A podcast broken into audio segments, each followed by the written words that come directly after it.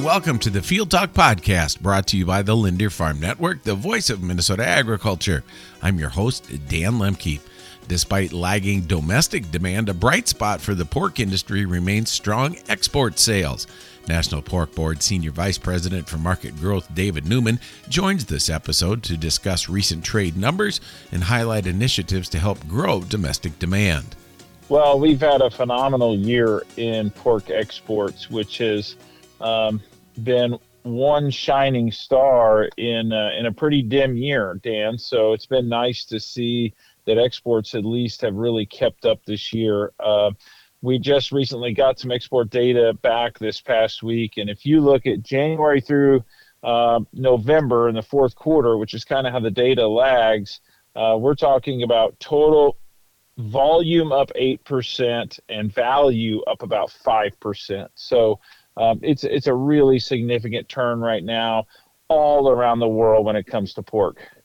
And are there any particular areas of growth that are noteworthy?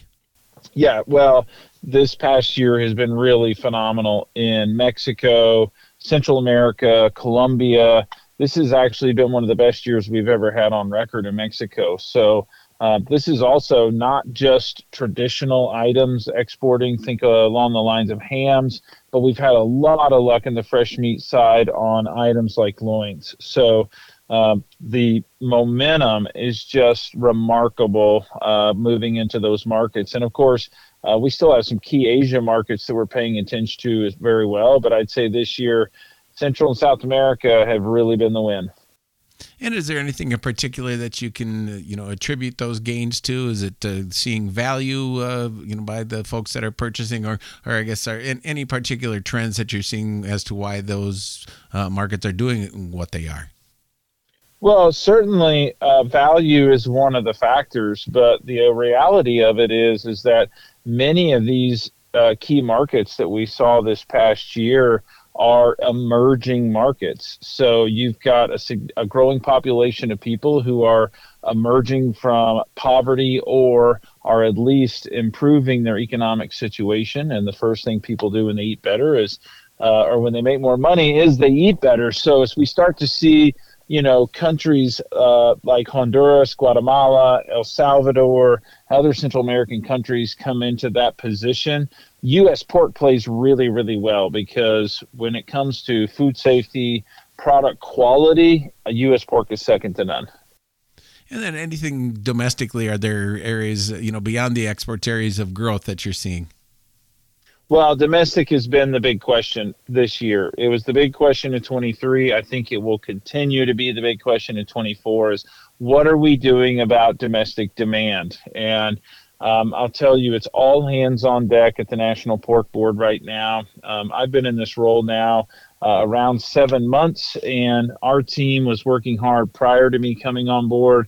Now that we're really engaged in the 2024 marketing activities, I'll tell you that we know more about the consumer now than we've probably ever known in the history of the pork checkoff system.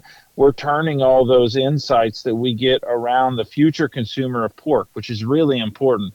We're turning all the insights that we're getting around those consumers into action. So we've got to learn to fish where the fish are, and we've got to learn to really create targeted marketing efforts towards consumers and think about key target consumers like Gen Zs and millennials. Those are going to be the people with the most purchasing power and the largest consumption moving forward. So we're paying close attention to those, and we are deploying efforts anywhere we can in 2024. For folks that are involved in pork production, they maybe don't necessarily recognize the importance of being in touch with consumers and understanding those consumers. But I guess that, as you mentioned, that is certainly an initiative that the Pork Board is diving headlong into, and so far seems to be yielding some positive information and positive directions for you in your estimation. Yeah, that is correct. I've been in the pork business my entire life. I am third generation in the pork business myself. And one thing is that we need to make sure as producers that we understand is the consumer ultimately decides the survivability of the pork business. So we need to know who the consumers are, where they live, how they shop, what they want to purchase. And that is really changing, Dan, as we move into the new generation consumer that's more digitally focused. They think and act differently than previous generations. For the last 30 years, for example, the boomer generation has really carried a significant amount of pork consumption. As we transition from boomer into millennials and these younger generation of buyer, we need to understand them. And then we need to go out there because pork is relevant with those individuals, and we can really highlight not only the flavor and taste, but we can highlight the nutritional benefits of pork as well. So what are, I guess, the selling points that those folks are interested in that you're able to try and connect them with? Well, it's in my opinion, it's flavor. We've got to go after taste and flavor with the customer because it's pork's number one attribute.